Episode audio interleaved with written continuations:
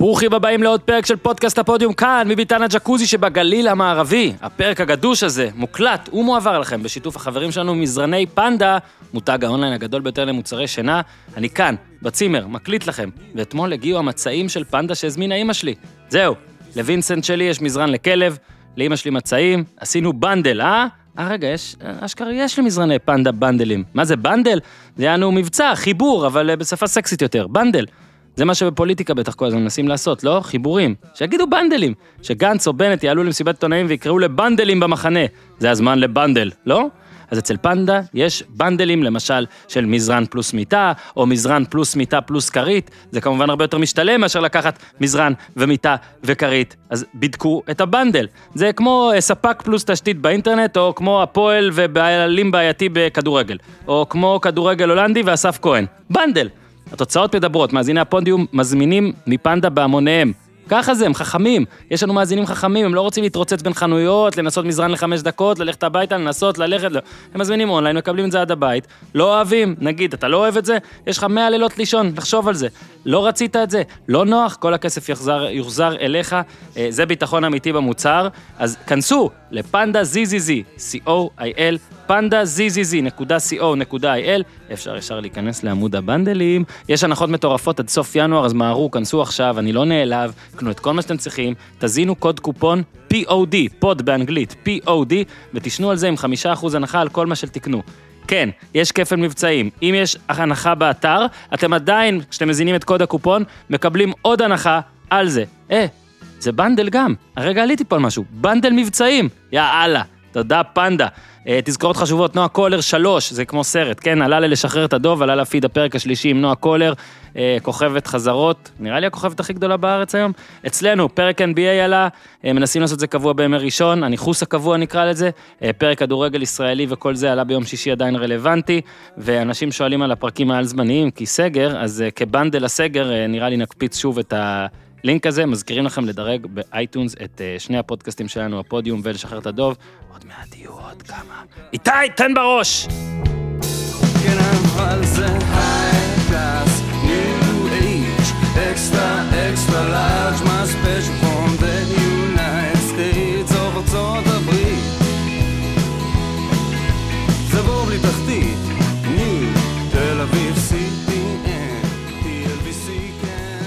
אהלן, אסף כהן.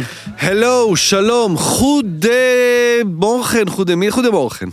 יש, רציתי, רציתי שתדבר, רציתי שתגיד לי בוקר טוב בהולד לי טוב משהו ולא היה לי נעים לבקש. אז שמה, באתי, באתי, באתי עם זה מהבית, חילוף מהבית. הפעם, הפעם האחרונה אה, שהתארחת, והייתה גם פעם ביניים שהתראינו ברחוב, או שבאת לכיכר, לביתן הבריכה, אבל לא הקלטנו, זה היה... כי פינקת אותי, הבאת לי, כן. הבאת לי מתנה מהולנד, מה זאת אומרת? season, season אה, pass, season... אה, seizoensgids. seizoensgids, וכן, זה, זה, זה חוברת אה, לקראת פתיחת העונה, שנקווה שתימשך ולא תיסגר. בחוברת, אגב, של פתיחת העונה בהולנד לא היה שחקן שעליו נדבר קצת היום, הוא פשוט הגיע באיחור, וגם על זה נדבר, אבל הפעם האחרונה שהתארחת הייתה כשאני ברחתי לשם, וגם הוא, ואז אה, עשינו כזה לציבור, אה, עקרת אה, פסו, זוכר? לגמרי, זוכר, בוודאי שזוכר, ואני אחרי זאת קיבלתי גם לאורך הזמן הזה הרבה מאוד תגובות, זה היה פרק מאוד... הרבה אנשים שמעו אותו, אני יודע את זה כי הרבה אנשים אמרו כן, ואמרתם אצל יוסיפוביץ', אמרתם, נכון. והוא בא להיות כוכב, והוא בא זה, והוא בא זה, והנה, תראה מה קרה, והוא לא פוגע, והוא באמת לא פגע, כלומר, לא, mm-hmm. בוא לא נייפה את המציאות, הוא באמת לא פגע, והוא באמת לא היה טוב בתקופה שלו בתחילת... בתחילת העונה, אה, אבל יכול להיות שהכל מתהפך עכשיו. כן, אז הסיבה גם שאתה מגיע זה כי יש לנו כל מיני דברים לדבר עליהם, כולל אה, מדינה נוספת, אה, נכנה אותה אנגליה. אבל, עדיין, דברים... עדיין אנגליה, מי יודע איך היא תיקרא בעוד כמה חודשים. כן, לא, ועוד דברים גם בהולנד. בוא, אנחנו לא משקרים, יום שלישי זה בדרך כלל יום של כדורגל ישראלי, אז אנחנו פשוט נדבר על, כדורגל, על כדורגלנים ישראלים ומאמנים ישראלים, כמו זהבי, דסה, מוריניו, פפ, כאילו... אתה יודע, בדיוק. כל מיני חבר'ה. עכשיו, בוא, בוא, פשוט נתחיל, בוא, בוא פשוט נתחיל, אז ביום ראשון היה, אה, כבר אפשר לקרוא לזה משחק העונה, נכון? כי יש רק שניים, אין פלייאופים. בהולנד בטח קוראים לזה משחק העונה כבר, אבל אה, אייקס פסו ומבחינתנו בטח תשומת הלב הייתה לאיך זהבי ישחק. אני רוצה דווקא שנפתח בזה, שאני אני, אני חושב שזה אולי יעלה גם בקטע האנגלי שלנו היום, אבל אה, תשמע, נהניתי. נהניתי, אה, זה לא זה, זה היה בלי קהל, וזה ברור שזה עדיין לא זה, אבל על רקע שאין את הליגה כאן, ואני יודע שלך כואב, לפחות כמו לי, שאין כדורגל ישראלי בשבועיים כן. הקרובים, כיף שיש כדורגל בעולם, כיף שיש ספורט בעולם, כיף שזה לא כמו הסגר של מרץ, שבו גם לא היה לנו שום דבר.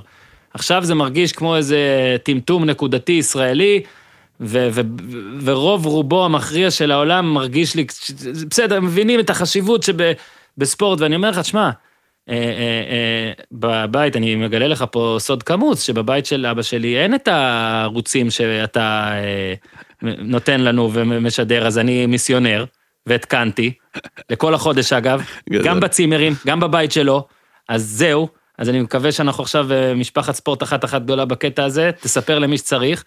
והיה כיף, ראינו את המשחק ביחד, ופשוט היה לי כיף, היה לי כיף, היה אחלה משחק בעיניי. היה כדורגל ברמה גבוהה, אתה יודע, אנחנו תמיד אה, בכדורגל הולנדי, אז כשאתה מנסה למכור את הכדורגל ההולנדי, אז אתה מוכר אותו ב... יש שם המון גולים, המון צעירים, משחק מאוד התקפי, כדורגל פתוח, זה, שזה דברים ש, שתופסים והם מאוד חזקים ו, והם, והם מעולים באמת, אבל פה היה כדורגל ברמה באמת אירופאית הכי גבוהה שיכולה להיות, אה, ו, וזה מפתיע, כי צריך לזכור, הם חוזרים משבועיים וחצי פגרה, אז אתה אף פעם לא יודע גם איך קבוצות יחזרו מפגרה, וחזרו ממש למשחק ברמה של... של, של צ'מפיונס כזה, של מצד לצד, mm-hmm. ואתה רואה שחקנים צעירים מאוד מוכשרים, אבל גם עושים את הדברים מבחינה טקטית מאוד מאוד מאוד נכון. אה, מצד אחד מאלן, מצד שני חרבנברג, שני שחקנים צעירים, שאתה רואה אותם ככה, ואתה אומר, אלה שחקנים שמועמדים לפתוח בהרכב, לפי המשחק הזה כמובן, לפתוח בהרכב של הולנד ביורו, מבחינת האיכות והרמה שהם שיחקו, אז זה באמת היה ברמה מאוד מאוד גבוהה, ו... אתה יודע, אתה מתכונן למשחק, וכבר כמה ימים לפני המשחק, אתה יודע, זה, באמת מרגש אותי, אתה יודע, זה, זה, זה המשחק שיא של, של הליגה, אה, או גם, גם בגלל שהליגה הופסקה במרץ, אז המון זמן וזה בעצם הטופר, המשחק הגדול אה, בין קבוצות גדולות הראשון שהיה שם מאז מרץ. באמת הרבה זמן לא הייתה התרגשות לקראת משחק כזה, אז אתה מתכונן והמון נתונים, ו- וכל הקטע הזה שהשער הבא של פסו זה השער החמשת אלפים בהיסטוריה שלה בליגה, זה נקודת ציון משמעותית. כשאתה מסתכל על הכובשים הקודמים, ב-96 זה היה קוקו, ב-2008 זה היה שער השלושת אלפים, ב-2008 השער הארבעת אלפים של אה, פרפן, ואתה אומר מי יהיה הבא בתור, ובתוכך אתה יודע מי יהיה. כלומר, לא, לא, זה, זה, זה, זה, זה דברים שכותבים את עצמם, אין פה, זה לא יכול להיות אחרת. אה, כבר כן צפ... אני, אני חשבתי שאייקס תנצח את המשחק, אבל כן ראיתי, אתה יודע, ראיתי למול עיניי את הגול הזה, ואז זה קורה אחרי דקה וחצי, זה לא... זה כן, מהר מדי, אני... תן לבנות משהו. סיפרתי פה על יכולותיי של אבי המקורה גם התמנון, המתקרא גם התמנון באוכלוסיות מסוימות. אם מישהו זוכר את פול התמנון, פול קראו לו, נראה לי פול. במונדיאל 2014, לא? כן, והוא כזה זורק תמיד הזיות וזה, והוא זורק, תאר לך הוא יכבוש זהבי בדקה הראשונה, כזה אנחנו מתיישבים לראות וזה. אז היה איחור, אני יכול, אני ראיתי גם בזה שהיה חבר של זהבי ש... הימר, לדעתי זה היה בווינר, על אה, גול ראשון שלו, זה היה פי עשרה, הימר על זה. מן הסתם, אתה יודע, מאלה שמראים רק את מה שמצליחים, אבל ברור. הייתה באמת ההרגשה הזאת, ועכשיו בוא, בוא, בוא רגע אבל, אה, כן נתייחס אליו, ו, ורק נסביר ונלך שנייה אחורה. אה, קודם כל ניתן את הרקע בקצרה, ואז נבין איפה זה היה, איפה היה המצב, כי גם היום למשל בהולנד מתפרסמות ידיעות, והיום קצת נראה לי אנשים מרגישים קצת יותר ביטחון, כמו אה, ריק אלפרינק שמצוטט כל היום בארץ על כל דבר שהוא עושה, כולל קניות. הרבה מהדיווחים שהיו, לא היו, בוא נגיד, או נכונים, או לא היה להם אישור, או לא היה מישהו שאומר אותם באמת, לא היה קול מאחור, לא היה, בוא נגיד, פנים מאחורי השמועות, וצריך לעשות קצת סדר בדברים. אה, מצד שלי צריך גם להירגע, כי אני כבר עכשיו קיבלתי push, אה, שבטח תרגמו עוד איזה ידיעה, את הכתבה של ריק, שזהבי עשה צעד בדרך להפוך לאגדה בפ.ס.וו. אני אמרתי, אני לא זוכר אם אמרתי את זה לך, בטוח דיברנו על זה off record, כאילו בוואטסאפ, off record בוואטסאפ. אמרתי את זה לכל מי שרוצה לשמוע, לדעתי עם ג'ורדי גם דיברנו על זה בפרק. יש אה, קושי כשאתה מתרגם מהולנדית לעברית, ויש קושי שאתה אה, צריך לסקר שחקן דרך תקשורת במדינה אחרת. והרבה פעמים אה, שורה אה, יחסית תמימה בתוכנית טלוויזיה או בטור, הופך להיות פוש, אה, הודעת פוש, אה, איך שקוראים לזה, כן, פוש כן, בישראל, כן. וזה הכל נראה הרבה יותר בומבסטי והרבה יותר חשוב. אז בוא רגע נעשה סדר. קודם כל, הפעם האחרונה שדיברנו היה שבאמת שהוא הגיע והכל, והתחזיות באמת היו שם, זאת אומרת, הציפיות באמת היו שם. אה, זה התחיל טוב מאוד, ואחרי שלושה שבועות נהיה רע מאוד. אה, ואני מדבר עכשיו על הכדורגל, אוקיי? הכדורגל גם של פסו וגם של זהבי עצמו. אתה אמרת, ואפילו אמרת את זה עדין, ואפשר להגיד, אה, הוא לא היה טוב. זה לא רק שהוא לא כבש את הכמה משחקים רצוף הזה, אה, זה היה גם כדורים, לא התחברו לו לרגליים, אה, לא היו את הדאבל פאסים כמו שהיה עם אלן עכשיו, לא היו מסירות בין שניים, לא היו, התנועה בלי כדור שלו לא מצא אף אחד, הוא לפעמים גם לא זז כמעט, היו משחקים שזהבי לא סיים עם בעיטה למסגרת, שזה לא טוב, כן. אוקיי, זה לא טוב כלפיו, כאילו זה פאק שלו ופאק של הקבוצה. הקבוצה במקביל גם נראתה רע, או לפחות נראתה לא טוב, אוקיי? עכשיו, זהבי הגיע באיחור, זה א', הוא שיחק עוד יותר באיחור, כי גואנגז'ו R&F לא נתנו את השחרור. הוא הגיע ואז יצא לנבחרת הלוך חזור פעמיים. הוא חזר עם קורונה, אוקיי? אז לא שיחק, היה מכת קורונה בכלל בקבוצה, כמה לא שיחקו, חזרו, ומאז ועד אה, הפציעה, הוא לא התאמן לגמרי עם הקבוצה, כי בקבוצה שם היו, היה קטע של לחלק לשתי קבוצות, מי שמשחק ומי שלא, ואז עם קורונה הייתה, היו את האימונים בצד, עם הבלם, ו... זאת אומרת, אה, השבוע למעשה היה לפני המשחק, ונכון, זאת חוכמה בדיעבד, אז אני לא אומר שזה קרה, מה שקרה במשחק קרה בגלל זה, אבל זאת עובדה. השבוע היה שבוע האימונים הראשון האמיתי של זהבי בפסו, והוא הגיע בספטמבר. אוקיי, שבוע שלם של אימונים עם הסגל הראשון. אני לא אומר שזה בגלל זה מה שקרה, אני רק אומר, זאת עובדה. עכשיו, בואו רק נגיד שכשהוא כן חזר והתגבר כאילו על הקורונה, היה עוד קטע שהם טסו לקפריסין ולא נתנו לו להיכנס, ואז כמובן נגד אה, מלאגה הייתה הפציעה. אה, הוא אמר, אה, גם לשאדו, גרנדה, אני מהלגה. אני, אני, גז, אני גזען ספרדי. לגמרי, הרי זה כולם חטף אצילי, זה בגלל אצילי. לא, זה כולם חטף. הרי זה כל שבוע אתה מסתכל במה יש בספרד, יש משחק של ברצלונה, משחק של ריאל, משחק של אתלטיקו, וכל המשחקים האחרים זה חטף נגד לבנטה. סליחה, אני הכי אנגלופיל, אני מתנצל פה באמת בפני כל מי שאוהב כדורגל ספרדי, אבל הכל זה חטף לבנטה, תמשיך, סליחה. סטוק סיטי של הליגה. עכשיו, כל זה גרם לכך, שאמרתי את זה בפרק הקודם, שכשאתה מסתכל על כל הביקורת שהייתה עליו, אז אתה מסתכל ואתה אומר, בואנה, תשמע, בטח הוא עם 70 הופעות ליגה, ארבעה גולים.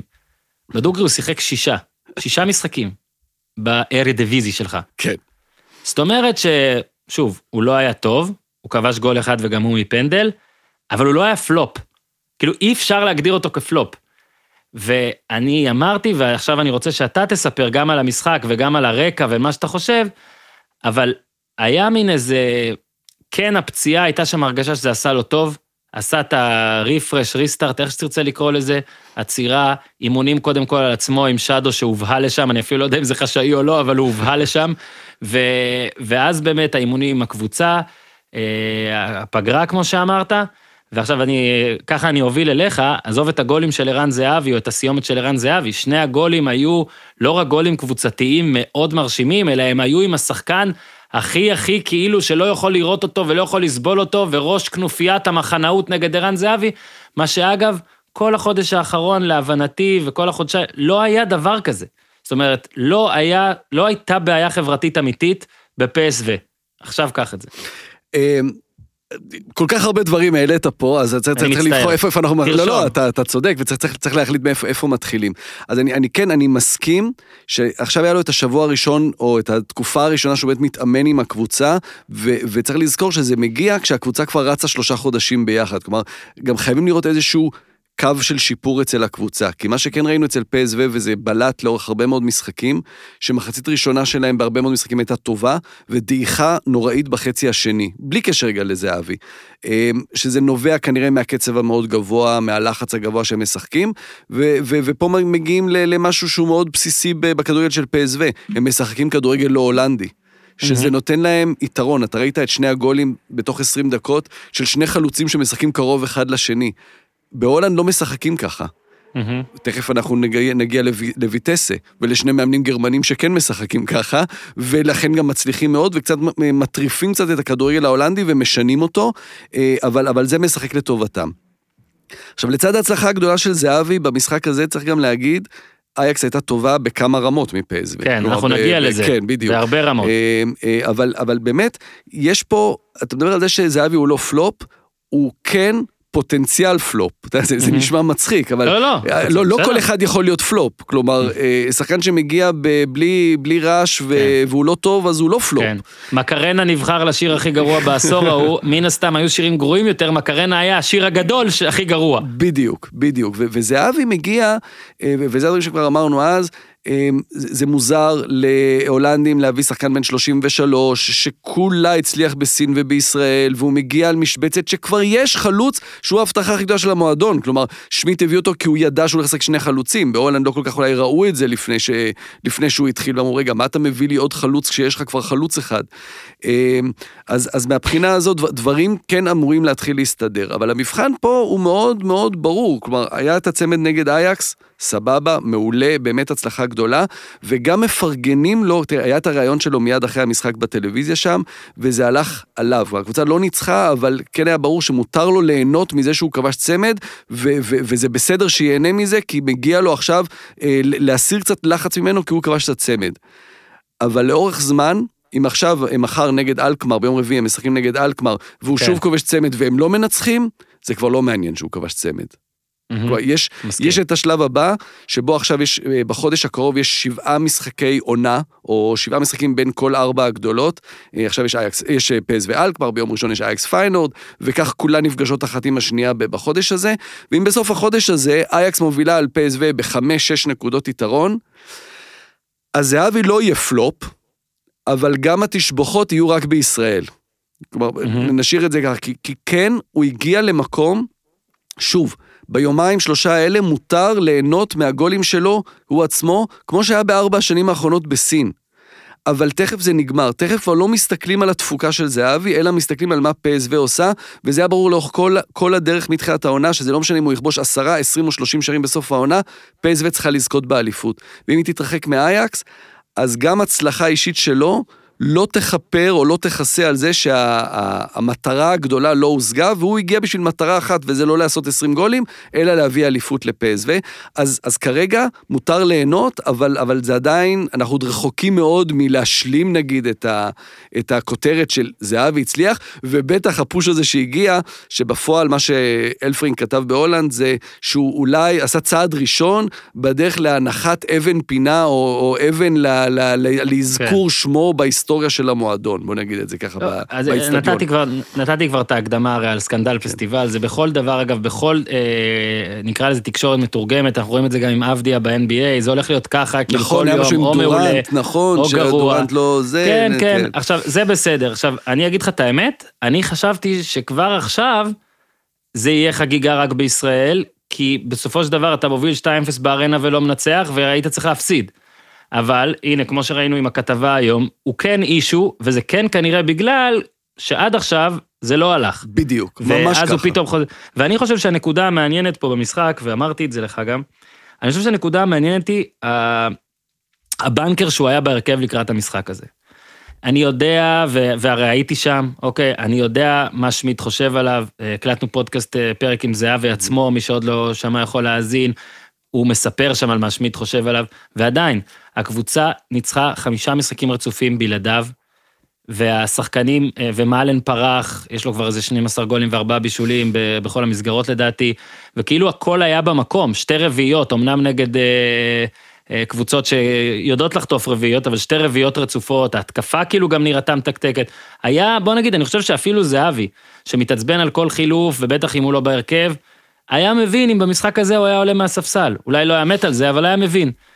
זה ששמיט נתן לו לפתוח, זה מראה גם על הרצון המקצועי שלו, כמו שאמרת, על שני חלוצים או על מה שהוא הביא, אבל גם על אה, אמונה מאוד גדולה בזהבי, שזה כבר באמת, אני, מס, אני, אני, שוב, הוא לא היה פלופ, הוא היה מבוא לפלופ, איך שתרצה לקרוא לזה, ואני מסכים עם הכל, אבל זה לא היה טריוויאלי, בעיניי לפחות, לא היה טריוויאלי שהוא יפתח במשחק הזה, וזה כבר יפה, זה שהוא כובש בדקה השנייה, זה אתה יודע, זה באמת כן. רק לא, מסכים, רק מסכים. לזהבי זה יוצא. מסכים, לי לא היה ספק שהוא יעלה בהרכב, גם עניתי את זה לאנשים ששאלו, באמת היה לי ברור, כי באמת זה, זה מה ששמיט ראה למול עיניו, וצריך לזכור, יש פה מאמן בעמדה נהדרת במועדון. שמיט מאוד מאוד חזק שם, הוא הגיע אחרי כן. ון בומל ש, שכשל לחלוטין, והמנהל המקצועי קיבל הרבה ביקורות על השחקנים שהוא הביא, ולכן המאמן מגיע במצב שהוא האיש החזק, והוא משליט את מה שהוא רוצה. והוא הביא את השחקן הזה, הזה והוא משחק איתו.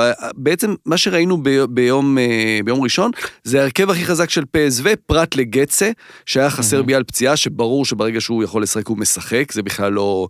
אני חושב שמבחינת אה, שמית, אתה יודע, זה, זה נמצא באותו מקום, המקום כן. הבטוח של, של גצה ו, וזהבי. זה היה, זה היה בא ככל הנראה על, על אי הטרן, שדווקא נמצא בכושר טוב, אז זה יצא אולי אתה יודע, כמו שאתה משחק במנג'ר, אז פתאום אתה שמח כן. שיש לך פציעה של איזה שחקן שאתה לא צריך לשבור את הראש ואתה יכול לתת למישהו כן, אחר. כן, כן, צרות טובות. אה, זהבי, לזכותו ייאמר, ואם ניכנס פה קצת לעניינים מקצועיים, הוא גם באמת, זה, זה, שני גולים, זה, זה, זה, מבחינת חלוץ זה אומר הכל, כן? זה אין פה, אין פה מה להגיד, אבל גם שאר הנתונים במשחק מחזקים את זה שהיה לו משחק מעולה. הוא השחקן שנגע הכי הרבה בכדור מכל שחקן רביעיית ההתקפה של פסו, הוא לו 41 נגיעות וגם במקומות מאוד מאוד משמעותיים. וחוץ משני הקשרים האחוריים, שהם השחקנים הכי משמעותיים בהרכב של פסו במניעת ההתקפות שמנגד, שזה רוסריו וסנגרה, הוא עשה הכי הרבה טאקלים מוצלחים. כלומר, היה פה באמת, אני חושב שגם זהבי בעצמו הבין שיש פה, אתה יודע מה זה הבין, הוא גם מול אייקס עם כל הסיפור עם טן האח ואוברמרס, כן, אז, כן. אז זה לא קשור להבין, כן, היה פה איזה דחיפה, ב, איזה, איזה, איזה דחיפה בגב ש, שגרמה לזה שהוא, שהוא באמת יעשה את הכל, אבל הוא באמת עשה, היה all around, באמת הוא עשה הכל במשחק הזה, ומבחינתו זו הייתה באמת אחת ההופעות הכי טובות שהיו לו, והיו לו, לו בחור כמה, כמה הופעות טובות. כן, אתה יודע, כתבתי את זה בפייסבוק, זה, אני עוקב אחריו קצת זמן, הוא תמיד טוב בבכורות. עכשיו, אולי זה הרגיש כמו בכורה, כי אתה יודע, אחרי הפציעה, אחרי הכל, אולי זאת הבכורה השנייה שלו בפייס, וכמובן, אני, תקשיב, אני מסכים מה שאמרת גם לגבי ההמשך. אה, נגיד נגד אלקמר הם יפסידו, או לא יבקיע, או כל הדברים האלה, זה כבר פחות יעניין אה, רק את הסטטיסטיקה. אגב, זה גם אצלו יצטרך להיות ככה, כי... אז היום הוא חגג באמת את הצמד והכל, אבל עדיין, תחשוב שפסו מנצחת במשחק הזה, זה כן. כבר uh, משהו אחר. נכון. זאת אומרת, נכון. התיקו כן אגב, אמור ל... אגב, אתה אומר פה נקודה מאוד חשובה, שזהבי בעצמו התייחס אליה בריאיון אחרי המשחק, שאלו אותו על זה שמלן מסר לו שני בישולים, והוא אמר בעצמו, הפעם הוא מסר לי, במשחק הבא אני אתן לו, משהו כזה, זה לא, לא תרגום מדויק, כן. אבל... כלומר, יש הבנה ברורה, כולם צריכים לכבוש שם. יש, אה, אה, זה נכון שלא היו ריבים במובן הזה שהיו מחנאות שלא דיברו אחד עם השני, אבל כן היה משהו. כלומר, אי אפשר להתעלם מזה שלא היה כלום. אה, אני חוזר לראיון אחרי, אחרי אחד המשחקים שגק פה אמר שם, אנחנו חייבים לפרגן יותר אחד לשני. כן. אז אני לא אומר ש, שהוא לא, לא כיוון לא, במיוחד לא, למישהו, צודק. אבל היה משהו. היה... לא, לא, בוא כן. נגיד ככה, צריך לשים סדר. על זהבי נדבקה תווית של אגואיסט בגלל שאותו ריק אלפרינק אמר וצדק. שמשחק ספציפי היה שם איזה, אני לא זוכר איזה משחק, הוא כפה את עצמו אחרי, נראה לי זה אחרי החטאת הפנדל, כפה את עצמו וניסה, והיו שחקנים שלא אהבו את זה, וזה היה נראה אגואיסטי. עזוב שאגואיסט לדעתי לחלוץ כמו זהבי, כמו מאלן בכלל, זאת כן מחמאה, אבל היה משחק למשל, המשחק שבו אני הייתי, אה, שמאלן לא מסר ארבע פעמים. כן. נכון, לזהבי, לגולים, נכון. לגולים. זה היה גם משחק מדהים שבו נפסלו ארבעה גולים כן, על אופסייד כן, במחצית אחת, משהו נכון. כזה, אבל הקטע פה היה, שחקנים לא מוסרים, התקפה לא שוטפת, לא היה פה משהו מכוון.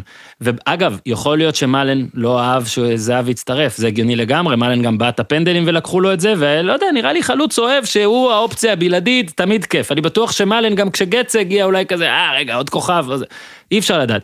יכול גם להיות, מאוד להיות שגג פה, או כל שחקן אחר, לא הרגיש בנוח עם זהבי, כמו שאמרת, הגיל, נגיד אה, היתרן, שהוא, אה, אמרת, הבטחה של המועדון, ופתאום אין מה לעשות, כן. שיש לך גם את מאלן, גם זהבי, גם גצת צריך לשבת. זה בכל קבוצה יש. אבל לא היה, או אין שום הוכחה לזה שהיה באמת ארבעה, חמישה חבר'ה שבאו ואמרו, אין, לא מוסרים לו, לא ברור, רוצים את הישראלי ברור, הזה, לגמרי, את הזר לגמרי. הזה, זה לא היה. מה שכן היה, אני גם הופך את זה, עכשיו ראינו תמונות אחרי הגולים שהם כולם שמחים, מתחבקים, עוד מעט שוכבים. בואו נספר לכם איך עובד הכדורגל. כשקבוצה הולך לה והיא מנצחת והתקפות טובות, אז כולם מתחבקים. אוקיי, אתה רואה את זה. כשלא הולך, אז אתה שומע דברים, וככה זה יהיה גם, ואם הקבוצה ת, ת, ת, תרוץ, אז אנחנו נראה איזה חברים טובים הם, אוקיי? ואם הקבוצה לא תרוץ, אז הם לא יהיו, זה לא סוד שזהבי לא, בוא נגיד, בכלל בהולנד זה לא איזה התאקלמות 10 מ-10. שמע, זה fucking קשה. אוקיי? עזוב עכשיו את הדברים האלה, את הבעיות עולם ראשון, שהבן אדם גר באמסטרדם וצריך לנהוג לאיינדהובן, עזוב את השטויות האלה. אוקיי? תחשוב שאתה מגיע למקום, וזהבי הרי את פלרמו לא סבל. אתה ואני היינו חותמים עכשיו על לגור חמש שנים בסיציליה לעבודה, נכון? לגמרי. הוא לא סבל את זה, כי כן. הוא אוהב שבאים אליו חברים, וישראלים, וחום והכול, ובגלל הקורונה אי אפשר. ובגלל הקורונה, עזוב שהוא חטף את הקורונה, הכל סגור עכשיו בהולנד, אין קהל במגרשים. אגב, אני אגלה לך, הדבר שהכי הכי הכי ביאס והטריד אותו, זה לא מה שכתבו על המרקם החברתי בפסו. הוא תמיד אמר זה bullshit, הוא פשוט, היה לו קשה מאוד לשחק בלי קהל וכל הדברים האלה, ברמה מאוד, אה, מאוד רצינית. וגם זה, עזוב, הכל נשכח. אם מבקיעים, הכל נשכח. אז לסכם את הנקודה הזאת באמת, אה, אני חושב שגם לא צריך להתלהב יותר עמידה עכשיו מהצמד הזה. שוב, פר משחק זה כן, זה גם אייקס, זה משחק גדול. אה, איכשהו באמת הוא כובש תמיד כשכולם מדברים על זה. בוא נגיד שמשחקים שלו נגד אירן ואין פס ונגד אירן ואין בעולם, לא נראה לי, שמים לב, ב-4-3-3 לא מתייגים. על המשחקים כן. האלה, הוא זכה בשחקן המחזור, הוא כבש את השער 5,000, הכל עבד לו טוב. לא יזכרו כלום עכשיו עוד פעם שלושה ארבעה משחקים הוא לא יכבוש, ואו הקבוצה לא תשיג נגיד 10 נקודות מה-12 הבאות, זה יהיה פחות טוב. אז אה, הכל זה... מתחבר גם, אתה יודע, הוא, כן. הוא באמת, יש מישהו שהכל מתחבר לו. כלומר, יום ראשון ברבע לשש, אה, או ברבע לחמש שם, זה השעה של הכדורגל הולנדי, תמיד, תמיד, תאמין לי, אני יודע, אני משדר את זה כל שבוע, תמיד במקביל יש לך ליברפול, או יונייטד, או כן, סיטי. פתאום לא היה כלום. תמיד יש, אין, טוטנאם נגד ליגה שמינית, זה מה שהיה במקביל באותה שעה. זה כאילו, זה היה המשחק הגדול של השעה הזו בעולם. וצריך לדעת, לתת ברגע הזה. וזה היה שיא רייטינג ראיתי, שיא רייטינג בהולנד. נכון, אה, לא, או- טוב, זה גם עניין שכולם בבית, מיליון כמובן. 46, כן, כולם בבית. כולם רואים, כולם אה, בעניין. אני מקבל, אתם יודעים, דקה 20, דקה 20 אני מקבל חמש הודעות שונות מחברים או מכרים בהולנד של... זה מה שאתה, הישראל, כמובן כולם באמסטרדם, כולם אוהדי אייקס, זה מה שאתה שולח לפה, ישראלי שזה, אתה יודע, משת"פ וזה, כל מיני קללות ועליי, ש- שהישראלי זה מה שהוא עושה להם. אז זה מצחיק מאוד איך שאתה יודע, יש את התגובות מפה ויש את התגובות משם. אמ, אמ, זה, זה, זה באמת, אה, באמת מיוחד לראות איך, איך כאילו במשחק כזה, כמה, כמה יצ- יצרים וכמה תגובות זה, זה מביא. נכון, לא, אולי זה גם באמת הכישרון של, של לדעת, לדעת מתי, משחקים שאפילו אימא שלי רואה. עכשיו, אה, היה באמת משחק כיף, וצריך להגיד, תשמע, באייקס, אני אמרתי לך כבר כמה פעמים על אנטוני, אה, אני חולה עליו, אני בכלל לא אוהב את. אייקס, אני אוהב את אייקס החדשה, יש לה, יש לה כמה פאשות, בוא נגיד שגם המשחק הזה אפשר להגדיר אותו כפאשלה, אבל אני רוצה לה, אה, להתמקד איתך ב- בלחץ שהם עשו במחצית השנייה, הלחץ על כל המגרש, או על כמעט כל המגרש. כשעשיתי את הפרק עם אה, קובי מיכאלי, הסקאוט של ויטסה, האנליסט של ויטסה, אני מצטער, אני כל הזמן אה, אומר את ההגדרה לא נכון, אבל תשמע, על זה דיברנו, והוא הראה לי גם כל מיני תרשימים והכל. על הלחץ של אייקס אצל תנהך, זה יפה כמו התקפה מתפרצת מושלמת, או כמו הגול השני, אם תרצה, של אה, פז, והתיאום הוא פשוט מטורף. ואני לא איזה, אמרתי, אני, אני לא מומחה טקטיקה. אני לרוב מסתכל, כדור, אה, מסתכל על המשחק הזה ונהנה מבעיטות לחיבורים ומדריבלים וממסירות בין שניים וכל הדברים האלה. במחצית השנייה אני פשוט נהניתי לראות, תקשיב, זה, זה, אני הרגשתי חנוק בתור שחקן PSV, והרגשתי נהדר בתור כאילו איזה אוהד אייקס עכשיו. ממש, זה היה באמת... זה היה פשוט מדהים. יפה. נכון, נכון, והם גם יכלו לעשות את זה כבר, הם מנסים, הם ניסו לעשות את זה נגד ליברפול ובצ'מפיונס, והיו רגעים שבהם זה הצליח, אבל זה לא מצליח לאורך זמן, כי זה ליברפול, כי הם, כי הם, הם יותר טובים בזה ממך, כלומר, זה לא, אתה לא יכול כן. כן. לבוא לנצח אותם בזה. נגד פסו זה הצליח, וזה גם מרשים, כי זה, צריך לזכור עכשיו משהו היסטורי, 2014, אה, אה, ליגה אירופית, אה, שלב, שלב הנוקאוט, אייקס משחקת נגד זלצבורג. זלצבורג עם על הקווים רוג'ר שמיט, שני משחקים 3-0 ו-3-1, זה עד היום טראומה של, של, אה, שבאייקס, אייקס נראתה כמו קבוצה של ילדים. לא הצליחו, לא הצליחו לצאת מהרחבה עם לחץ על כל המגרש, אה, אה, סאדיו מאנה שם היה החלוץ של, של זלצבורג אז, גמרו אותם. ושש שנים אחר כך, שבע שנים אחר כך, ו, וכמובן זה כבר אייקס אחרת, ופתאום אייקס עושה את הכדורגל הזה, וזה זה שינוי מאוד מהותי ומאוד משמעותי שעבר, אבל יכול להיות שהמחשבה הזו, כלומר, זה היה מדהים לראות, ויכול להיות שאני קצת אגיד פה משהו שסותר את עצמו, הוא פגע באייקס בסופו של דבר, כי תנהך ויתר על הלר בהרכב, כי הוא... כנראה עכשיו אוי, הוא רק הגיע לפני יומיים, אני עוד לא זורק אותו ישר ל-90 דקות, מעדיף לעלות עם שחקנים שמכירים את המערך הזה, את השיטה הזו, ובז, ובזבז מחצית, כן? כי לביאד כן. הוא לא לרמה, לביאד זה נחמד, אתה יודע, לתת צמד נגד זבולה ואת ה-3-0 ואת ה-4-0. אה, הוא לא, הוא לא... לגמרי בזבז מחצית, כי אגב, המחצית השנייה לא רק הוכיחה כמה לרטוב וזה, היא הוכיחה כמה הוא, כמה, אם אתה רק מכניס אחד ויש עשרה שיודעים, אז האחד ילמד מאוד מהר. מאוד אגב, זה מהר. גם מה שיפה במאמנים האלה. אנחנו עוד מעט נדבר על מאמנים אחרים. המאמנים האלה שעושים את המערכת, אוקיי? עזוב תרבותית והכל, עושים כן. את המערכת המקצועית הזאת שהם גורמים שאם מישהו אחד, בורג אחד נכנס, די מהר אפשר להבין מה עושים. ושמע, מת... אגב, מתי הוא יהיה ברשימה של המאמנים שנדבר עליהם עוד מעט? זה נשמע כמו המינוי הכי מעוכב ever, זה מאמן ענק. וזה השיעור המספר אחת בכדורגל כנראה של אה, צריך להכות בברזל בעודו לוהט, או בזמן הנכון, ברגע הנכון. אתה זוכר שאחרי העונה המטורפת...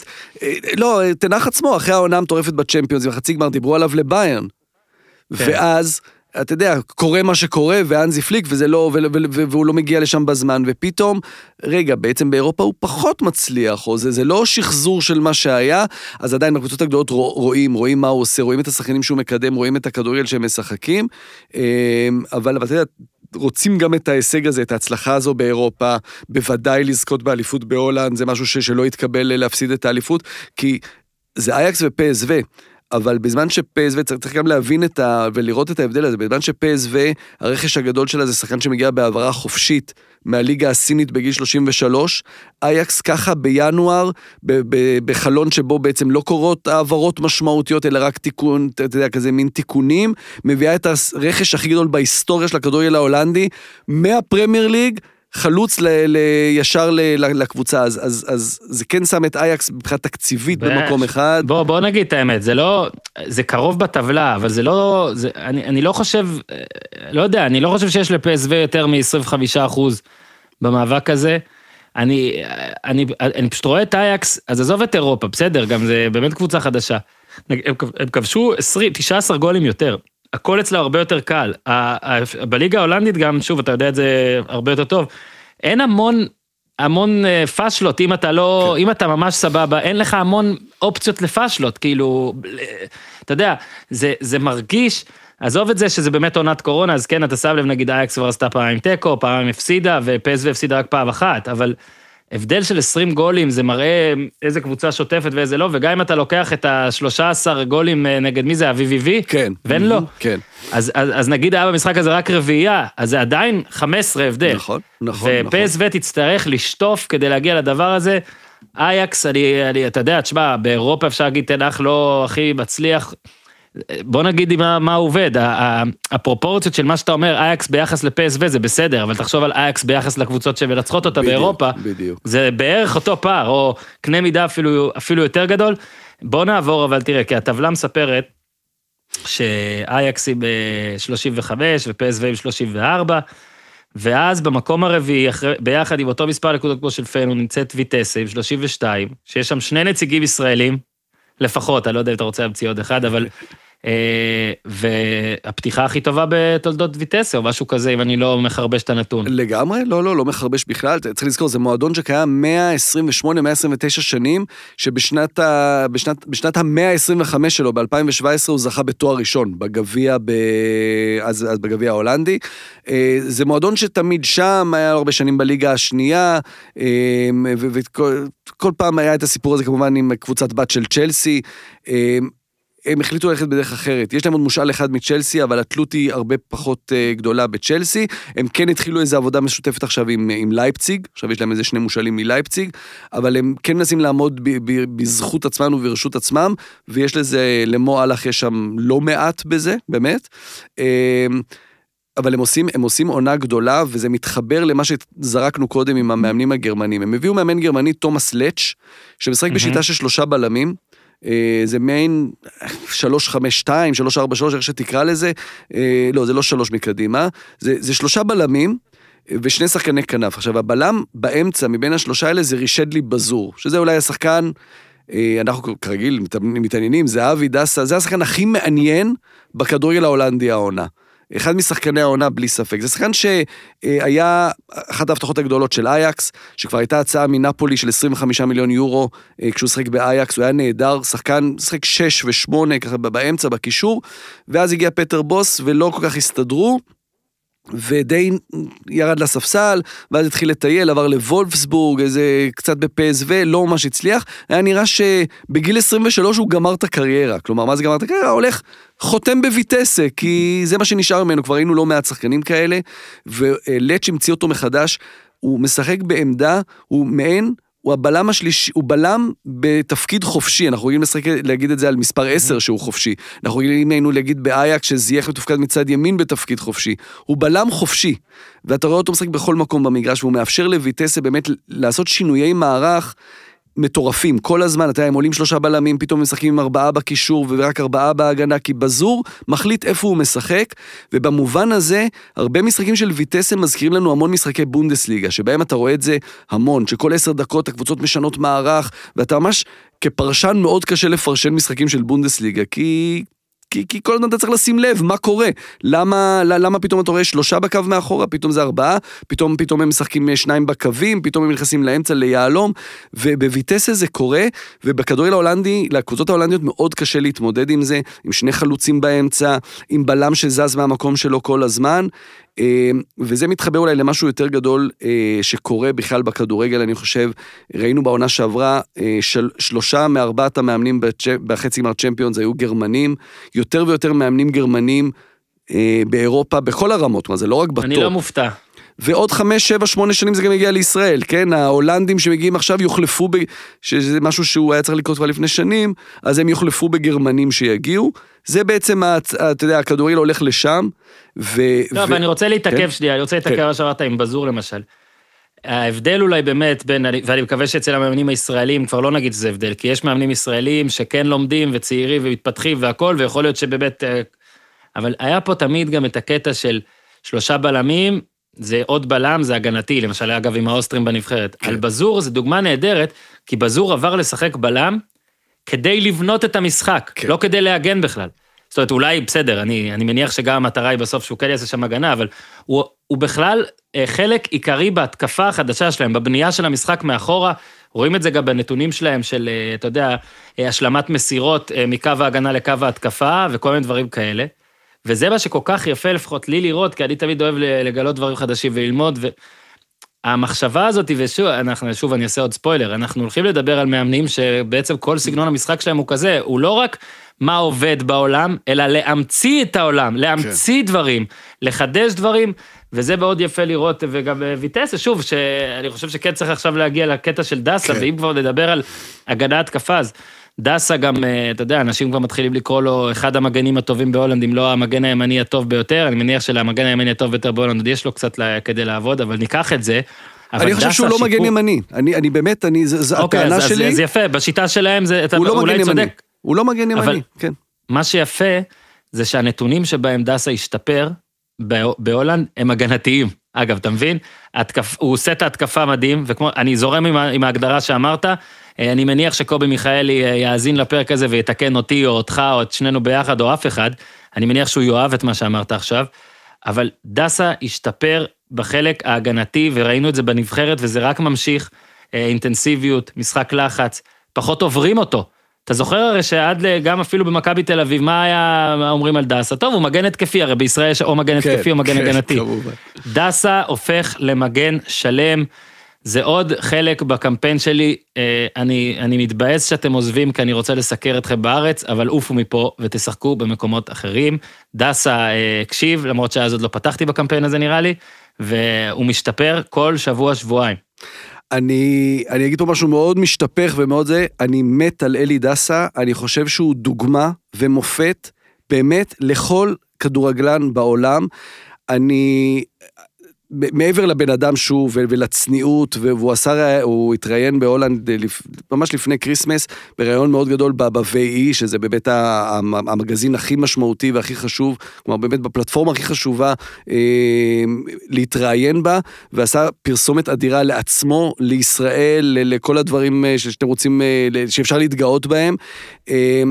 וככדורגלן, זה, זה מדהים לצפות בו באמת ממשחק למשחק, ו- ואני שמח להגיד שאנחנו באמת עכשיו משדרים אותם כל הזמן, זה פשוט היה עניינים של הפקתיים שההולנדים לא הפיקו לחו"ל, ובגלל שהם כל כך מצליחים אז הם, זה לא קשור לדסה, פשוט שהם כל כך מצליחים אז מתחילים להפיק את המשחקים שלהם, ובספורט אחת אנחנו ממש מקפידים. היום בערב, שבע וחצי, יש את המשחק שלהם נגד אוטרכט, גם משודר, ושם אתם יכולים לראות מה נהיה ממנו. קודם כל כושר גופני, שאתה יודע, אתה, אתה לא רגיל לראות אצל ישראלים כושר גופני כזה, כלומר זה באמת, זה, עוד פעם, זה מאמן גרמני, הקבוצה הזו היא לא מפסיקה לרוץ, היא רצה כל כך הרבה, ו, והוא שם, והם משחקים, אז דיברנו על השלושה בלמים האלה, הם משחקים, הוא מצד ימין, ויש להם אה, מצד שמאל את מקס ויטק, שהוא גרמני, ש... קשה לקרוא להם מגינים, כלומר, אוקיי, אנחנו, זה, אולי זה, זה קצת פוסט-מודרניזם כזה של כדורגל, שבו אתה מקבל בתחילת משחק מערך ואתה אומר, אוקיי, אז הם משחקים אה, חמישה בהגנה, והוא מימין והוא משמאל. אבל אני חושב שפפ גוורדיולה לימד אותנו את הקטע הזה שהמערכים ש, ש, שמציירים אותם על הדף, זה איזושהי המלצה. כי בסוף אתה מסתכל כן. על הדשא ואתה רואה, ותשמע, אלי דסה הוא, הוא בהמון המון מקרים, הוא השחקן הכי עמוק. ברחבה של הקבוצה השנייה. כלומר, כשההתקפות מתחילות משמאל, אצל ויטק, עכשיו בהרבה מההתקפות האלה הוא לא ייגע בכדור בסופו של דבר דסה. אבל אתה יודע, שני החלוצים, משחקים שני חלוצים, שני החלוצים מושכים שמאלה לכיוון הכדור, לכיוון אה, ויטק, ואז אתה רואה שהוא התפקיד שלו זה להיכנס עמוק ולהיות שם תמיד האופציה ברחוק, והוא עושה את זה בצורה נהדרת, וזה, וזה רק בסיומת, אני לא מדבר על על כמות המסירות הארוכות שהוא משחרר. הם, יש להם לפעמים את הרגע הזה שהקבוצות השניות מנסות ללחוץ גבוה את ההגנה, בזור מחזיק כדור, ואז אתה יודע, מנסים ללחוץ אותו, אז הוא משחרר כדור ימינה, הוא נותן מסירות ארוכות על מגרש שלם או על חצי מגרש, מדויקות, הפריצות שלו הן בזמן. אז נכון, ברור שלפעמים, אתה יודע, יש את העניין הזה של שכל שחקן עושה את הטעות, ולפעמים יש את העיבוד כדור או משהו כזה, זה, זה טבעי וזה קורה. אני חושב שדסה, מה שנהיה ממנו, זה, זה אחד השחקנים הישראלים הכי טובים שיש היום. שוב, אתה, לגבי השורה האחרונה שלך, אתה עדין אפילו, אה, אני חושב, אה, top, יותר, אתה יודע, לא יודע כמה, אתה יכול להגדיר top שלוש, top ארבע, ראינו את זה גם במשחקי נבחרת. באמת, מגן, או איך שתקרא, כן. שחקן שלם, שחקן שלם. אני חוזר על הנקודה, ובזה נתקדם, אני חוזר על הנקודה שלמשל, אתה יודע, ליד המתחם שם, עזוב שיפה, ואני מגיע לשם הכי יפה בעולם, הייתי שם פעמיים לדעתי כבר. אז אתה יודע, אפשר לגור בארנהם. והרבה אנשים אומרים שארנהם משעממת מאוד, ועוברים לגור נגיד באוטרכט. כמו ששרני ייני ו... עשה בשעתו, אם אני לא טועה, נכון? ייני עשה, אה, לדעתי כן. קוב, קובי גר שם בזה, כן. ואני כבר אגיד שאני הייתי באוטרכט פעמיים או שלוש עכשיו, בסגר השני. וזה הרבה אומרים שזאת הרי עיר שלי לא נופלת מאמסטרדם, או אמסטרדם חדשה. שם אותה במקום השני, לפני רוטרדם, תקשיב, לפני זה, מקום שני אחרי אמסטרדם, אני שם עיר אדירה, כן, עיר יפה, עיר הכל, ועדיין אלי דסה גר בארנם, כי אלי דסה לא מעניין אותו אה, חיי חברה, לא מעניין אותו אם יפה בחוץ, לא מעניין אותו איפה החנויות. האיש אשכרה עובד בכדורגל. וזה, אפשר להגיד זה קלישאה, ואני לא בא פה להגיד שייני טעה, לא, כל אחד שיעשה את השיקול הבתים, ש... שיקול שלו, אבל אלי דסה בא עכשיו, ו... ופשוט עובד בכדורגל, ומעניין אותו להיות הכי קרוב למתחם, הכי קרוב לחדר כושר, שוב, כל הקלישאות האלה, אבל מעניין אותו, ויש לזה תוצאות, זה. מדהים, כן? זה מדהים, ובאמת יש לזה תוצאות, וצריך לראות, ויטסה, במצב שהיא נמצאת בו, היא כאילו, אתה יודע, הם, הם, הם, הם לא, הם לא קבוצה, מבחינת כדור, כדורגל, מבחינת שחקנים, מבחינת עומק סגל, הם לא אייקס ופסו ואפילו לא פיינורד. אבל הם נמצאים במצב הכי טוב. בגלל שהם לא נחשבים קבוצת top 4, הם כבר שיחקו נגד כל הגדולות. כל הגדולות mm-hmm. בינואר הולכות לשחק אחת נגד השנייה. אייקס, פיינורד, פסוו אלקמר, פסוו פיינורד. ויטסה יש לה עכשיו רצף משחקים מול קבוצות מהחלק התחתון, אמצע טבלה. לא אומר שהם הולכים לנצח את כולם. אבל, אם הם הולכים לעשות את התוצאות כמו שהם עשו עד עכשיו, וכל הגדולות נפגשות אחת מול השנייה, פתאום בסוף ינואר הם יכולים להיות מקום ראשון. אני לא מאמין עוד פעם כי אין להם סגל מספיק עמוק. דיברנו על דסה, דיברנו על בזור, לא דיברנו על עוד שחקן שמשחק שם באמצע, אוסאמה טנאנה, אני אוהב לקרוא לו ערן לוי, הוא ערן לוי, okay. אוקיי. ערן לוי של נתניה, כן, גם עם החולצה הצהובה שחורה הזאת, הוא עומד באמצע, הוא לא תמיד נראה כמו כדורגלן, אה, כמו חי חיים ספורטיביים, רגל שמאל אדירה, עומד במקום, מחלק כדורים, אה, מאוד מאוד חזק, קשה מאוד להוציא לו כדור, אה, בועט, אתה יודע, פתאום מ-40 מטר, כמו שאנחנו בועטים מ-10 מטר, ו... אה, אז יש גם אותו, אבל אם פתאום הוא נופל, אם בזור נופל, אז ויטסה אין לה את העומק שיש לקבוצות כמו אייקס ופסו, אבל היא שם, היא שם לגמרי. הפסקה קצרה, להזכיר לכם שיש לנו רכש חדש, בירה שפירא, מומלצת בחום, משפחתית, ייחודית, לא גנרית, מאוזנת, פשוט טעימה, הזמינו את ה-IPA שלהם, אני ממליץ בחום ספציפית על זה, פנטסטית, הבירה, הכל מגיע עד הבית, יש מארזים גדולים ומשתלמים, יש להם אתר, shop.shapiro.beer.co.il, שפירו, באנגלית זה שפירו, בעברית זה שפירא, ככה זה, זה השם משפחה הזה, מה אתם רוצים? אני יוסיפוביץ', יש מארזים גדולים ומשתלמים, אז באמת לאתר, ולא לשכוח, הפודיום 15%, קוד קופון 15% הנחה, רוצים גם לספר לכם, להזכיר לכם שפתחנו שירות חדש לאחרונה אה, מבית הפודיום, נקרא פוד אישי, פוד משפחתי, אנחנו עדיין לא סגורים על השם, אבל בגדול אתם מקבלים משהו, אז מה זה משנה, אתם, אתם, אתם מקבלים אחלה מוצר.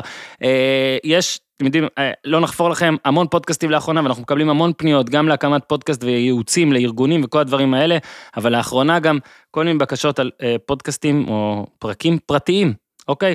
אז למשל, פוד משפחתי אישי, אמרתי, זה יכולה להיות מתנה אדירה ליום הולדת עגול של אבא או אמא, או סבא או סבתא, חתונת זהב, זיכרון של אה, אבא, של אמא, של סבתא, פרק שבו בני משפחה, מישהו בין המשפחה מראיין, למשל, את הסבתא, זה מה שאני רוצה לעשות. אה, זיכרון חשוב, מרגש, אותנטי, אה, אפשר להאזין לו שוב ושוב, זה נשמר לדורות הבאים, אתם מקבלים קובץ mp3, אתם יכולים גם להעלות אותו לרשת אה, באופן שרק בני המשפחה שלכם יהיו חשופים אליו. אלבום שהוא בבחינת חותמת היסטורית, יש לנו כל מיני רמות של הפקה לדבר הזה. לא נלאה אתכם כאן, אבל לכל המעוניין צרו עמנו קשר, תגיעו גם לביתן הבריכה. פייסבוק, אינסטגרם שלנו, או במייל info at הפודיום.com, info שטרודל הפודיום נקודה קום, יאללה, מחכים כאן לסבתות של כולם, תנו בראש. ועכשיו בחזרה אה, לאסף כהן, אה, ואנחנו טסים אה, טיסה מאוד קצרה לאנגליה.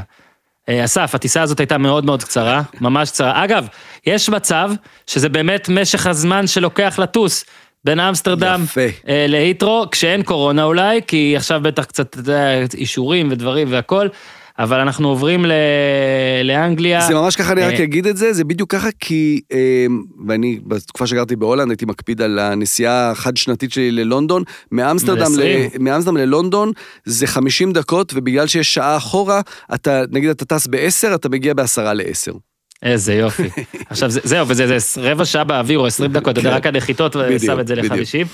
אה, אתה יודע, אתם, יש לכם פודקאסט נהדר על, אה, על הפרמייר ליג אה, בשירות הוד מלכותה עם אה, דוידוביץ' ובן היקרים, ואני גונב אותך קצת לזה.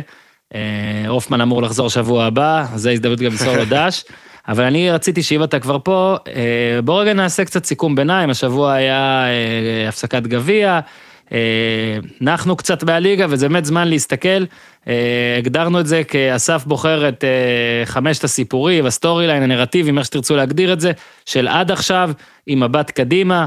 אה, כל מי שעדיין לא נכנס הכי חזק שלו לליגה האנגלית, אז יכול להיעזר בשליפים של אסף עכשיו.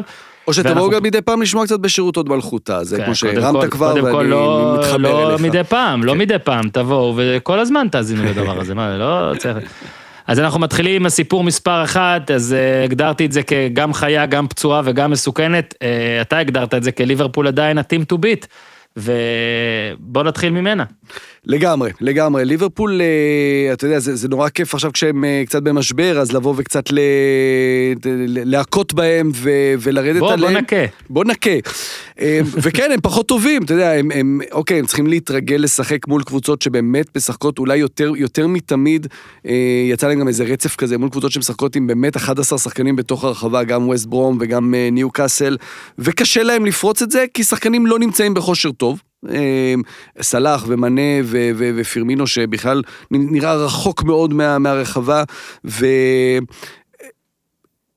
הם בנו לעצמם איזה מין שם כזה ליברפול, בזכות עצמם כמובן, שגם זה בסדר לבוא ולעשות בונקר נגדם, בונקר שלא מנסים בו כלום, זה, זה מין אה, אה, אבולוציה של כדורגל, כבר נגד סיטי בהתחלה לא עשו את זה, גם באיזשהו שלב למדו, לעשות, לא למדו, קיבלו מין לגיטימציה כזאת לעשות את זה. אה, והיה שם איזה משהו במהלך העונה הזאת, כי באמת היה פה אה, עונה, זו עונה מוזרה לכולם, באמת כל שחקן, כל בן אדם שרואה כדורגל, כל בן אדם שמדבר על כדורגל מבין שאנחנו עוברים פה בגלל כל העניין של הקהל ובגלל מה ששחקנים עוברים, דברים מוזרים מאוד, ולכן גם קורים דברים כמו שליברפול פתאום חוטפת שביעייה מווילה, לצד משחקים כמו המשחק שלהם נגד לסטר, שבהם אה, קלופ לפני איזה שנה הוא אמר, הוא אמר את המשפט, אה, אני רוצה שכשאנשים יראו את הקבוצה שלי משחקת, גם אם הם לא יהיו עם חולצות, ישר יגידו, אה, זאת ליברפול. והיו משחקים שבהם זה באמת ממש קרה, שאתה ראית קבוצות, קבוצה שמשחקת ואתה אומר, וואו, זה, זה, זה, זו השירה הזאת שראינו בשנתיים האחרונות וזה נפלא, ופתאום זה נעלם לגמרי אבל. פתאום אתה רואה קבוצה שמשחקת על קרוסים, עוד קרוס, ועוד קרוס, ועוד קרוס, ודי, ואתם לא מבינים, זה לא יגיע לשום מקום, זה לא השחקנים שינגחו את הכדור פנימה. והוא הביא את תיאגו בשביל זה, והוא הביא את תיאגו בשביל אולי קצת לשנות גם את המשחק של ליברפול, ותיאגו היה פצוע, והנה ראינו אותו נגד וילה, נגד הילדים של וילה בגביע, שהוא נכנס במחצית ושינה את המשחק. אז, אז עדיין ליברפול היא הקבוצה החזקה, וצריך לזכור, היא איבדה המון שחקנים, איבדה את השחקן הכי משמעותי שלה, כן, אני יודע, אני, אני לא ניטרלי, אבל כן, זו הטענה שלי, ותסתרו אותה אם אתם רוצים. השחקן הכי משמעותי בליברפול זה וירג'יל ואן דייק, הוא השחקן ששינה את הקבוצה הזו, והם הסתדרו קצת בלעדיו, כי היה מי שכיסה, אבל פתאום הבלם הנוסף הוא לא מספיק טוב, ופתאום אלכסנדר ארנולד נראה לא כמו שצריך, וזה לא רק בגלל שווירג'י לא, לא, לא משחק, אלא בגלל שהוא עבר קורונה כנראה, ובגלל עוד דברים אחרים, אבל ליברפול היא לא ליברפול, ופתאום יש שם... מה להשיג, ופה באמת השאלה שכמה קלופ, כי זה כבר לא עניין טקטי, כי מבחינה טקטית הקבוצה הזו היא, היא כמו איזשהו אוטומט, יודעת מה, מה, מה, מה מאמן מצפה ממנה. פה, ו, וזה עוד פעם, בגלל התקופה שבה אנחנו נמצאים, העניין המנטלי וכמה מאמן או הצוות שיש מסביבו יכול להוציא את הקבוצה משם, כי אני חושב שההכרעה באנגליה הולכת לכיוון המנטלי, מי תצליח לצאת ולהוציא את עצמה יותר מהר מכל המצב שבו אנחנו נמצאים, ובאנגליה פי עשר יותר גרוע. כרגע. כן, אתה יודע, ליברפול אה, ספגה כבר 21 גולים, אתה יודע, אפשר להשוות, נגיד סיטי עונה עם שני משחקים פחות, ספגה 13. אני לא חושב שאפשר להתווכח איתך לגבי אה, ואן דייק, כי לכל מי שמקדימה שתפרגן, יש לו תחרות של עוד כמה שתפרגן להם. אני לא חושב שאצל ואן דייק יש את הדבר הזה, או בהגנה של ליברפול יש את הדבר הזה, ובסדר, אז טרנד בסדר, הוא גם בקצת, אה, בוא נגיד, שנת אה, התאקלמות למה שהיה בשנה שעברה, הוא כזה קצת וואו, כן, וואו, וואו, כן. אני superstar, רגע, רגע, זה מבהיל. אבל uh, אתה באמת צודק uh, לגבי ואן דייק. שמע, ליברפול שלושה משחקים אחרונים, נכון? אה, היה להם את ההפסד לסרטפטון, תיקו ניוקאסל, תיקו ווסט ברום, אז היה את השביעייה נגד פאלאס, אבל הסתכלתי, וזה גם באמת חשוב להגיד, הקורונה ומה שקרה עם העונה האחרונה ואיך שהיא הסתיימה ואיך שהעונה הזאת התחילה, כל העולם, הקבוצות הכי הכי גדולות, אתה יכול להגיד אפשר להוציא את ביירן, אבל לאחרונה גם אותה אפשר להוציא. קשה מאוד לשמור על יציבות, וליברפול הרי העונה שעברה, אם היא הייתה לפחות בליגה, זה היה יציבות אחת גדולה, זה היה פסיכי. כן. אז עכשיו אתה מסתכל, היא מחברת שני ניצחונות, זה נדיר. אוקיי, היה לה בתחילת העונה שלושה ניצחונות, מאז היא לא חיברה שלושה. ואולי גם לה השבוע זה נראה יעשה קצת משהו, רק תשעה ניצחונות העונה בינתיים. תחשוב שהיא עם 33, יונייטד עם 33 ומשחק חסר, טוטנאם עם 29 ומשחק חסר, סיטי עם 29 ושני משחקים חסרים. כרגע בסוכנויות ההימורים, סיטי פייבוריטית לזכות באליפות. ש... ו... לא יודע, באנגליה תמיד היו כמה קבוצות אה, לפחות, אתה יודע, קראו לזה top 4, איך שתרצה לקרוא לזה, גם אם רצו שתיים. ליברפול, יונייטד, לסטר, טוטנאם, סיטי. סאות'המפטון לדעתי שם מתחילה, שם אפשר להחסים את הקו לפניה. חמש קבוצות, ש... לא יודע, אני חושב שכל מה שיקרה שם, אף אחד לא יגיד שוואו, אתה פסיכי ענק. זאת אומרת, אה, אם טוטנאם פתאום תעשה, אתה לא תהיה פסיכי ענק, וזה מעניין, רצח. בוא נעבור עכשיו אה, לסיפור השני, שזה יונייטד. אה, אני חושב שהכותרת היא, אז הוא כן manager או לא manager, או אתה יודע, כן מאמן או לא מאמן, הם כן טובים או לא טובים, כמו שאתה כתבת, אה, והאם באמת סולשר זה המאמן שאיתו אפשר לעשות את האליפות המדהימה הזאת אחרי כל כך הרבה שנים ודרק ליונייטד, או שהוא אה, נשתמש בפרובינציאליות האלישע לוי slash בלבול הישראלי אה, העכשווי של אני אקח אותך מחרפה למתמודדת, אבל כדי להפוך ממתמודדת לזוכה, צריך עוד משהו. אני חושב שהעלית את כל השאלות, אתה יודע, ולבוא עכשיו ולתת תשובות זה, זה מתיום, אני הורס לך. זה יום, לא, זה יומרני, ואתה יודע, אנחנו פרשנים טובים בלהגיד, אה, בלנסות להסביר מה היה. אבל כיף לנו שזה, שיונייטד שם. קודם כל, כיף ממש, וצריך לתת לסולשאר את הדבר הזה, שמאז פרגוסון, היא לא נראתה כמו שהיא נראית עכשיו. כלומר, והיה שם ונחל, והיה שם מוריניו, והיה שם מויס, הם לא נראו ככה. ולפני כן... חודש זה היה נראה, או חודשיים זה היה נראה מחריד. פחד. לא נכון, זה נכון. אבל, אבל כן הם הצליחו לה, להגיע לאיזה מקום שיש בהם, יש להם נכון. סגל שכבר יש מה לעבוד איתו, יש כמובן כוכב על אחד, ש- ש- שהכל בזכותו והכל, והכל סביבו, שזה באמת משהו לא נורמלי. כלומר, ברונו... הוא גם הגיע, זה, כל הסיפור שלו, היה, הוא הגיע מספורטינג, והיה ברור שהוא נמצא שם בספורטינג הרבה יותר מדי זמן, כלומר, איך ספורטינג מצליחה לשמור אותו, כי היה ברור שהוא גדול מדי על ספורטינג, ואתה יודע, ופורטו ובנפיקה לא מצליחות לשמור על שחקנים, אז איך הם מצליחים? ואז הוא מגיע לפרמייר ליג, ולא יעזור לכמעט כל השחקנים, גם לכוכבים הגדולים, לוקח רגע להתרגל לליגה הזאת, זו ליגה קשה נורא, והוא מיד עושה הכל במועדון שהוא הכי מלחיץ מכולם, והכי קשה להצליח בו, ו... אה, ומבחינה זו סולצ'ר כן הצליח לה- להעמיד משהו, אבל היה מאוד ברור לאורך כל הזמן הזה, שכשסולצ'ר, כשהוא צריך להעמיד את הקבוצה שלו הגנתית, ולבנות על המהירות של אה, רשפורד ומרסיאל ולהעיף כדורים קדימה, בזה הם נהדרים, ובזה הוא עשה עבודה נהדרת. ואתה יודע, תמיד אתה שואל את עצמך, במאמנים הגדולים באמת, צריך לראות, לראות שהם יכולים לעשות הכל, כלומר, בטח במנצ'סטר יונייטד זה לא מספיק, אתה לא יכול לאורך זמן, זה כמו, בעצם כמו שהיה דיבור, אתה יודע, אתה משווה לבלבול עם מכבי חיפה, אתה לא יכול להגיב, מהמם. אתה לא, הכל, הכל ברמה, באותה רמה ביחס לליגה שלה ולמקום שבו היא נמצאת.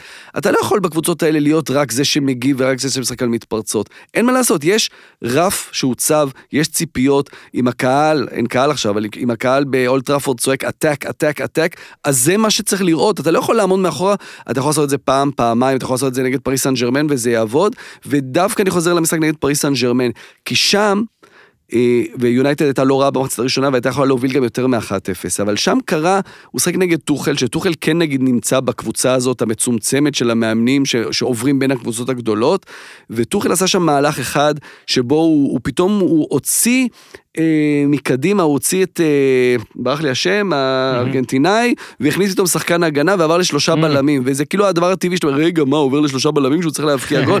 לא, הוא שם מקדימה את אמבפה ונאמר, ואמר להם, אתם במשחק שלכם רק תישארו מקדימה, והוא שינה את המשחק וניצח את המשחק וניצח את הדו-קרב הזה, ואז אתה אומר, רגע, אולי סולשר עוד לא ברמה הזו.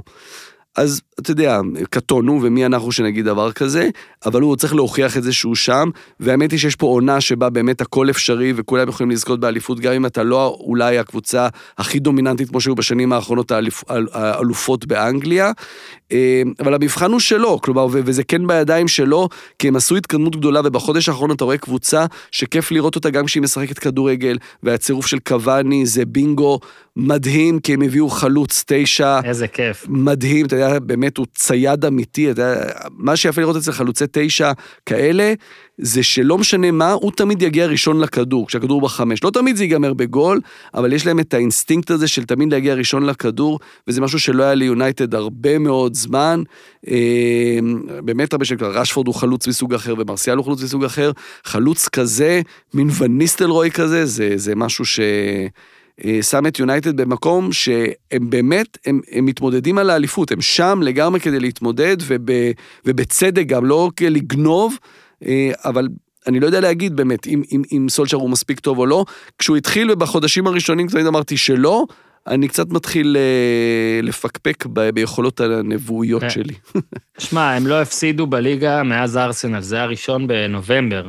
אה, אתה יודע, זה היה להם ארבעה ניצחונות, ואז את התיקו אה, בדרבי, ואז מתוך החמישה משחקים האחרונים הם ניצחו ארבעה, עם 6-2 לידס, 3-2 שפילד. אני חושב שמה שהיה חסר לסולשר זה איזו יציבות כזאת, כי מאז שהוא מונה, הכל אצלו בגלים, זה התחיל מדהים ומינוי ול-4-5 שנים, ואז לחייבים לפטר, ואז היה שוב סבבה, ואז שוב נורא, ועכשיו שוב סבבה. אני חושב שמה שייבחן זה האם כן נראה בסוף את היציבות הזאת שלו. אני מניח אגב שאם לא תהיה יציבות ויהיה תואר, אז אף אחד לא יתעצבן, אבל אם זה לא ייגמר באליפות, אני חושב שיצטרכו לראות האם הוא מסוגל להוביל אותם ל... אה, אתה יודע, להתקדמות, אה, אפילו היא מתונה, אבל להמשיך, להתקדם ולהשתפר כל הזמן, ו- ולא- ולהראות את היציבות הזאת. אנחנו עכשיו ואם עוברים הוא, רק ל... עוד משפט אחד, אם הוא, כן. אם הוא לא ייקח אליפות, אז יהיה מעניין לראות מה יונייטד תעשה. היא תמשיך איתו, או שהיא תלך ותגיד, או לא, אוקיי, מספיק, אני רוצה אז עכשיו אני מאמן. בדיוק חושב, כן? תשמע, השוו כן. אותו, באמת, סליחה, כן, אבל בלבול והוא זה היה בדיוק אותו זמן ואותו זה, ואז בארץ אנחנו כל הזמן השווינו את זה, בדיוק לאותו דבר. בלבול בסוף הלך בגלל ששחר והחבר'ה שם אמרו, הוא יכול להביא אותנו עד איקס. כדי לנצח את מכבי תל אביב במשחקים הישירים כדי לקחת לאליפות, במקרה הזה נגד יונייטד, כדי, הנה יש לה ב-17 בינואר, עכשיו, עוד חמישה ימים, יש לה ליברפול. אני מניח שזה מה שיהיה בסוף. אם אין אליפות, כמה הוא היה קרוב, ומה הוא עשה במשחקים האלה, הגדולים האלה. כמו שאמרת, פריס סן ג'רמן, זה לא איזה קבוצה מסכנה, אבל אפשר היה לראות אולי, בואנה, עשו לו פה איזה משהו טקטי והוא לא יכול להגיד. כן. צריך לראות האם הוא האיש. אתה אמרת, אתה כתבת לי, אז הוא כן מאמן או לא מאמן? אני חושב שיש לו עוד חצי שנה, שהוא יענה על השאלה הזאת ולא אנחנו. אנחנו עכשיו עוברים אה, לטוטלה, ואני אני רוצה לפתוח, אה, אני רוצה שאתה תדבר על, אה, על הצמד חמד, כן? אני רוצה שתדבר על סון וקיין, ו... כי זה באמת משהו נדיר, אבל אני רוצה לפתוח ברשותך. אני יודע שהסיפור הבא שלנו זה על כל מיני מאמנים. אני רוצה אבל להגיד משהו מדם ליבי, אני מאוהב, אם זה מחדש או אם זה אף פעם לא הפסקתי במוריניו, אני רוצה שטוטנאם תיקח אליפות. אני פשוט רוצה את זה, אני רוצה את זה בכל מאודי, סתם, אני רוצה את זה בהרבה ממאודי, אני רוצה את זה ב-60 אחוז מאודי, אוקיי? אני אוהב אותו. דמו של לוקאס מורה מונח פה, ואתה תתבייש לך. אוקיי, כן. אני לא רוצה שטוטנאם תיקח אליפות, אני לא רוצה, אני רוצה שיהיה ללוקאס מורה מקצועית רק רע, אני צוחק. אבל אני רוצה, אם אפשר, שהוא, לא יודע, שהוא יימכר עכשיו, ואז טוטנאם תיקח אליפות בשביל מוריניו. אני לא יודע אם זה כי הוא עבר מהשלב של אה, ה- האיש המעצבן והאגרסיבי ללהיות אה, סבא עוקצני כזה, מה שמקל עליי לחבב אותו, אבל יש איזו עדנה בלראות את הבן אדם הזה, הכל כך שחצן ומגעיל הזה, שפתאום ירד ל- באלף רמות, וכבר לאן הוא ילך, ואז הוא קיבל כבר יונייטד, זה גם, לא- ופתאום מקבל את טוטנאם, שאין מה לעשות, זה לבל מתחת היה, או לפחות נחשב. כן, כן. ופתאום מצעיד אותם, עזוב את הזה, גם נראה בסדר, עם אחלה שחקנים, אתה רואה שהיה לו אז אה, את הרגעי משבר נגיד, שהיה את אה, סון מתעצבן בחדר הלבשה, ואז בגלל הסדרה אתה רואה איך הוא מגיב לדברים והכל, היה לו גם סדרה בנטפליקס שאתה עוד יותר רואה איך הוא מתבטא, ושוב, אולי הכל מכונת יח"צ אחת גדולה, אולי אני נופל לזה שהוא פתח אינסטגרם, וכל כך מגניב אותי, אבל אני רוצה שלוקאס מורה יעוף משם, ואז טוטנאם תיקח אליפות. אה, אני פשוט רוצה שמוריניו ישמח, באמת, אני נהנה, ועכשיו תעבור לדבר על... אה, לא, לא, אני דווקא. יותר מעניין, עזוב, סון וקיין כולם רואים וצמדים. יאללה. מו- מוריניו הוא באמת האיש, כי אתה יודע, זה... כשאתה רואה כדורגל, אתה רואה כדורגל כי אתה אוהב כדורגל ואתה אוהב לנתח ולנסות להבין, אבל אנחנו אוהבים כדורגל בגלל כל הסיפורים שמסביב הרי. זה, חד משמעית. ואתה יודע, אפשר להגיד, אם אני רק מסתכל על כדורגל, אז מה שמוריניו עשה לכדורגל בשנים האחרונות, זה לא יפה. זה לא כיף, אתה, הוא היה אנטיתזה, לכד... הוא, הוא, אתה יודע, כמין אה, מסע צלב שלו נגד ברצלונה וכל מה שהיא מסמלת, והכדורגל הזה, אז הוא היה ההפך. ועזוב את התארים, ואני לא מתווכח פה עם אוהדים של, אה, של אינטר או של צ'לסי, אתה יודע, הוא עשה בשבילם את הדברים הכי, הכי גדולים שאפשר, והיו גם כדורגל, אה, היו גם דברים של כדורגל יפה בריאל ו- וכן הלאה, אבל אתה יודע, זה היה פחות יפה, בטח כשאתה מעריץ כדורגל חיובי ופתוח. אבל זה כדורגל וזה דבר אחד. אבל כשאתה מסתכל מסביב, הרי אלה האנשים ש- שעושים את המשחק הזה לכל כך אהוב וכל כך שכיף לצפות ולעקוב אחריו. אי אפשר שלא לאהוב אותו. אז אולי זה מכונת יח"צ, אבל אתה רואה את הפרק שלו ב... אתה, אתה, עזוב, אתה יודע מה? את הסרט של, על, על, על בובי רובסון. תראה אותו, את מוריניו בסרט על בובי רובסון. אי אפשר שלא לאהוב את האיש הזה, אי אפשר שלא לאהוב את התגובות שלו, את ה... הרי הוא באמת אחד הגדולים בעולם, הדברים שהוא עשה, ואיפה שהוא היה בפורטו, וכשהוא הגיע לצ'לסי, ובאמת העניין הזה של כולם נגדי, והוא הצליח להפוך את זה למין משהו שאתה נורא מזדהה איתו, אה, אה, אז, אז אני איתך לגמרי במובן הזה שאני, קודם כל אני מאושר שהוא בליגה, אני מאושר שהוא שם, והקטע שהוא בא לטוטנאם, שהיה ברור שהוא מגיע למקום שהוא... הדמות של מוריניו יותר גדולה מהמועדון שהוא הגיע אליו, אבל זה לא שם אותו במקום מתנשא כזה של, אה, אה, טוב, אתם עכשיו תקשיבו לי מה עושים, אלא הוא בא לעבוד, והוא בא, אתה יודע, והיה נורא קל להגיד, הנה, הוא יאבד גם את קיין, והוא יאבד שחקנים אחרים, ולא, הוא הפך את קיין, הוא הפך את קיין לתשע המושלם, הוא תשע שהוא עשר, והוא עשר שהוא תשע, והוא מוציא ממנו. דברים... תשע דברים- וחצי. כן, דברים, דברים שאתה באמת לא מאמין שהוא עושה, אה, ש- שהוא יכול לעשות קיין, אה, ו... ווואלה, אפילו, נכון, זה לא הכדורגל הכי שוטף, אבל כיף, גם כיף לראות את טוטנאם משחקת, באמת. כן, אני מסכים, זה 29 גולים, זה לא עכשיו ה-37 של ליברפול או משהו כזה, וגם ליברפול אמרנו ידע ימים טובים יותר, אבל אני באמת חושב שיש משהו בזה שמישהו שמוגדר כנבל בגלל איך שהוא מתנהג בקבוצות הכי גדולות בעולם, וגם בהן הוא לא באמת מסתדר ועוזב, פתאום כאילו מקבל סטירה מהמציאות, אבל, ומבין גם, כאילו, הוא, הוא, הוא embracing it, אתה מבין, הוא לא לוקח את זה, הוא לא לוקח את זה, ויש דוגמאות, אגב, גם בארץ וגם במקומות אחרים, של מאמנים גדולים, שצריכים לרדת לבל, כי אין מה לעשות, הם נכשלו ב-level העליון, וצריכים רגע לרדת, אבל הם לא מצליחים לרצות את זה, זאת אומרת, הם מרגישים כן. שהם עדיין ב-level הכי הכי הכי הכי הכי גבוה, וזה מבזה אותם כאילו להיות ב-level ה-1B או 2, איך שתרצה לקרוא לזה, ומוריניו לפחות אולי גם כי זה באמת הולך לו, זה נראה טוב, אז אה, זה מה שרציתי, אז בסדר, אפשר לדלג הפעם על סון וקיין, אבל באמת, פשוט כיף לראות את זה. אה, אחד הצמדים הכי הכי מגניבים וכיפים והזויים, ובאמת, אני רוצה שיעשו ריאליטי, שהם יגורו ביחד, ולראות איך הם עושים כל מיני דברים, אה, לא יודע, שואבים אבק, ועושים כלים, נגיד, אחד שוטף ואז אחד מנגב, מעולה. וכל מיני דברים כאלה. אה, סיפור רביעי, היסטוריאן רביעי, הליגה של מאמני העל. הגדרת את זה, פפ, קלופ, אנצ'לוטי, ביאלסה, אני מניח שמורינו גם שם. כן.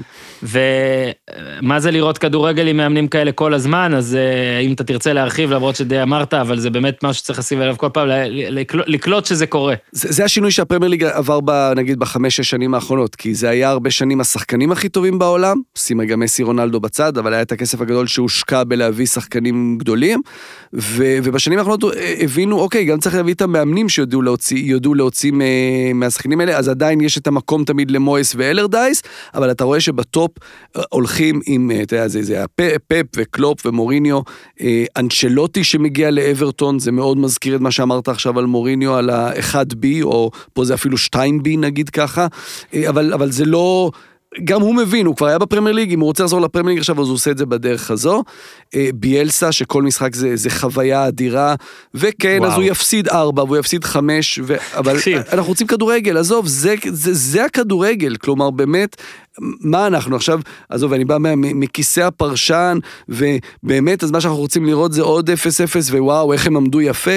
לא, זה מהנה, מה שהוא עושה זה מהנה. בפרמייר ליג ביאלסה עם 30-33 בגולים, זה מטורף. הוא, הוא הפסיד נגיד עכשיו פעמיים 3-0, אוקיי, בפעם האחרונה באמת בגביע, כן, הפסיד 3-0 כן. בגביע, לקרולי זה היה נכון? כן, כן, לא, מביש, ו... ברור, מביש, אבל בסדר. ממש, מנצח 5-0 את ברוביץ', מפסיד 6-2 ליונייטד, 5-2 מנצח את ניוקאסל, אני אגיד לך, אני, אני מצטער, אני מקווה שאנחנו עכשיו עמוק לתוך הפרק ורק החנונים האמיתיים נשארו איתנו, ואני אספר לך שאנחנו כאן במושב היינו פריקים בגיל כלום ויסודי על D&D, אם אתם זוכרים, Dungeons and Dragons, משחק הזה, מציאות, לא יודע, איך אני מגדיר אותו, כאילו משחק דמיון, דמיון מודרך, לא יודע איך להגדיר את זה, מי שיודע יודע, מבוכים ודרקונים, דרקונים. ובהתחלה אתה צריך... זה בעצם פנטזי לפני הפנטזי. שמע, זה בדיוק זה, איזה יופי שהגדרת את זה ככה. ובהתחלה, כדי, אה, כאילו, אתה נגיד בוחר מי אתה, אז אתה זורק גם... אה, קוביות, שלוש קוביות של שש, או אחרי זה היה גם קובייה של עשרים, כל מיני דברים כאלה, כדי, כדי לקבוע את התכונות שלך, אגב, כמו ב manager נגיד, רק כאילו, תראה לך שהיית קובע. ואז, בעצם לפי זה, אתה, אתה, זה מה שאתה, אתה נכנס כל פעם עם משהו אחר, עדות אחרת. אני, אני מצטער אם המטאפורה הזאת לא מספיק טובה, אבל זה מה שאני מרגיש על ביאלסה ולידס, אני מרגיש כאילו כן, הוא גאון על, אבל כאילו בכל משחק יכול עכשיו להיות הכל. אז בעצם אתה אומר, רגע, רגע, אני צריך מאמן כדי שבכל משחק יכול לקרות הכל, אבל כנראה שכן, ואני בטוח שבלידס מבסוטים עד הגג, למרות הדברים האלה. ברור, הם עושים את זה, הם משחקים בהרכב עם שני שחקני רכש, הם כולם תשעה שחקנים שהיו איתם בצ'מפיונשיפ, אפילו ליאם קופר, הבלם, הקפטן, אה, ליג וואן ליאם, זה הכינוי שלו, ותבין לבד מאיפה זה בא. זו קבוצה מדהימה, עכשיו, הם, הם לא נאבקים על אליפות, אף אחד לא מצפה מהם, הם קבוצה שאתה יודע שלא ירדו ליגה, זהו, מכאן תיקח את זה לכדורגל, זה הקבוצה שאתה רוצה לראות כל שבוע. איפה אוהדי לידס היו כל השנים האלה, תחשוב איזה פער, איזה מסכנים ואיזה כיף להיות אוהד לידס עכשיו. גם אם אתה יודע שיש את המשחקים האלה, שאתה זורק את הקוביות והיום אתה קבוצה גרועה ומפסיד 3-0. אין מה לעשות. לפעמים אתה נראה לפעמים אתה נראה לא. הנקודה האחרונה שלנו, ובזה נסיים, צריך תמיד להדגיש, כדורגל עדיין זה כדורגל בזמן קורונה, היו קצת אוהדים, ירדו, בריטניה עכשיו גם בבלגן. אה, אני חושב שיש שני דברים רק לומר על זה, אחד אגב, אחד המקצועי, זאת אומרת, על מה, מה זה ניצחונות בית, ראינו למשל אגב ב... אה, בפוטבול רואים את זה גם, שזה כבר שנה ראשונה באופן מלא, אולי שנייה, שבחוץ מנצחים יותר מבבית. אה, ו... ו גם בפרמייר 61 ניצחונות בית, 63 כן, כן. ניצחונות חוץ, זה מדהים. ובעצם אולי בוא, בוא רק נסיים בדבר הזה, על מה שזה עושה לנו. אני אגדיר את זה ככה, כי חושבים שבגלל שאמרתי שזה עובד בלי קהל, חושבים שאני לא אוהב קהל, או לא רוצה קהל, או לא מעניין אותי קהל. אסף, אני מתגעגע רצח. אני מתגעגע רצח לא רק ללכת למשחקים עם קהל, אני מתגעגע רצח אפילו לראות בטלוויזיה עם קהל. וכשיש פרסומות, כשיש פרסומות אה, למשחק, או, או, או פרומו, אפילו אצלכם, כן. ואתם, הפרס, הפרומו הוא תמיד. הרי דרך משחקי ברור. עבר, ואתה פתאום כאלה, אני מרגיש כמו איזה משהו לא הגיוני שיקרה, אני מרגיש כאילו לא הגיוני שהמסכות האלה מתישהו ירדו מאיתנו, ואז אני אשכרה אשב ביציע עם אלף איש נגיד בארנה אם תרצה. לוקאס מורה זבל או לא יודע מה, ו- ואתה תוכל לראות מלא מלא קהל, שוב אסף, בטלוויזיה, בפריים, אני רוצה שחקן יחגוג גול ומאחוריו יש מיליארד איש קופצים, אני מתגעגע לזה. כולנו, כולנו, אני זוכר את זה, זה, זה בולט לי, כל אחד באיפה איפה שזה לוקח אותו, אה, כשאנחנו משדרים את החגיגה האירופית, בליגה האירופית זה 12 משחקים במקביל. ואיכשהו תמיד יש איזה משחק אחד מפולין או מאוקראינה, שפתאום כן. יש קהל ביציע, ואתה קולט על עצמך, כשנגיד עוברים למגרש הזה, אתה לא מסתכל על הכדורגל, אתה מסתכל, העין הולכת לקהל, אני לא רואה את המשחק בכלל, אתה רואה את הקהל, זה הדבר שהכי חסר, אה, באמת, במובן הכי בסיסי, לנו כצופים, אה, כשאתה נמצא, אתה אנחנו נמצאים כל שבוע עם הפאנל שלנו בליגת העל, זה לא אותו כדורגל, וגם הבעיה שלנו שאנחנו מנסים לנתח כדורגל עם כלים של פעם. זה לא אותו כדורגל גם לשחקנים. צריך לזכור, כדורגל, כן, זה העבודה של השחקנים, אבל בסופו של דבר כדורגל משחקים בשביל מישהו. זה הבסיס של הכל, בשביל הקהל שיושב שם, וכן, כמה שהכל יותר ציני, והכל כסף, והכל... כדורגל משחקים בשביל גם לשחקנים משמעותי מאוד הקהל, וכשאין קהל, זה משנה את המשחק, והשחקנים עצמם גם עוברים דברים שקודם דיברנו על זה בקטנה עם הקטע המנטלי, אבל אנחנו לא יודעים איך שחקנים חוזרים מקורונה, כי כמו שכל אחד... חוטף את זה אחרת, אתה רואה, סטיב ברוס בניוקאסל הוא דיבר על זה שסן מקסימן זה השחקן הכי טוב שלו, הוא לא מתאושש כבר חודש וחצי, הוא נמצא בכלל בצרפת בהתאוששות, אלכסנדר ארנולד עבר את זה בקיץ, זהבי דיבר על זה, מונס דבור תראה איך נראה מאז, ש... מאז שחלה בקורונה. שחקנים, אז יש כאלה שעוברים את זה והופ וחוזרים והכל טוב, כן. אז, אז זה פיזי ומנטלי, ובעיקר הדבר הכי משמעותי במשחק שלא קיים, וזה הקהל, ו, ו, וזה משנה הכל, ובאמת, בשביל להציל את הכדורגל, בשביל להציל את החיבור של אנשים, את הקשר שלהם, כדי שזה לא יקהה, ואתה רואה את זה על עצמך, שפתאום הקבוצה שלך מפסידה, זה פחות כואב לך, וכשהיא מנצחת זה גם פחות משמח אותך, כי אתה רחוק משם, והקהל חייב לחזור למגרשים, זה, זה, זה מהותי בשביל העתיד של הענף של פה, של הכדורגל פה, אבל בכלל בקשר שלנו כאוהדים למשחק. שמע, אני רוצה שתבוא הרבה יותר מהתדירות שאנחנו עושים, אבל אם איכשהו התדירות הזאת תישאר, ובאמת הפעם האחרונה הייתה בספטמבר, עכשיו אנחנו בינואר, בוא נקווה שנגיד ניקח את זה את מאי, ושוב, אתה תבוא לפני, כן, אבל בשביל הדחקה, שבמאי אולי כבר יהיה איזה משהו. אמן. יהיה פה קהל, או בעוד מדינה, או בעוד שלוש-ארבע מדינות, כי... אני רוצה להאמין שכן, כי אתה יודע, יש יורו. יש יורו, אז חייבים כאילו, וופא חייבת לדחוף למקום הזה גם, כדי כן. שלא יהיה רק ביורו פתאום קהל, אלא שיהיה כבר בנייה של זה לפני, אז הלוואי. כן, אז אה, בואנה, אסף, נהניתי מאוד. תודה רבה שבאת. תודה אורן, היה כיף. גדול כתמיד, היה תודה. כיף, עם החולצה של כרוניגן. אה, תודה רבה אז לאסף כהן, תודה רבה לאיתי. אה, פוטבול יהיה בהמשך השבוע, מי שציפה לזה היום, עמכם הסליחה, יהיה בהמשך השבוע, פלוס עוד סקור מאוד גדול שאורי לוי מכיר, זה הספוילר אותי, זה איך שתרצו אה, לקרוא לזה. תודה רבה לפנדה, פנדה zzz.co.il, להיכנס, יש שם הנחות, הכל. אה, לקנות, אני אביא, אני אפרגן לאסף במיטה, הוא נראה לי עייף. עד כאן להפעם, תעשו טוב.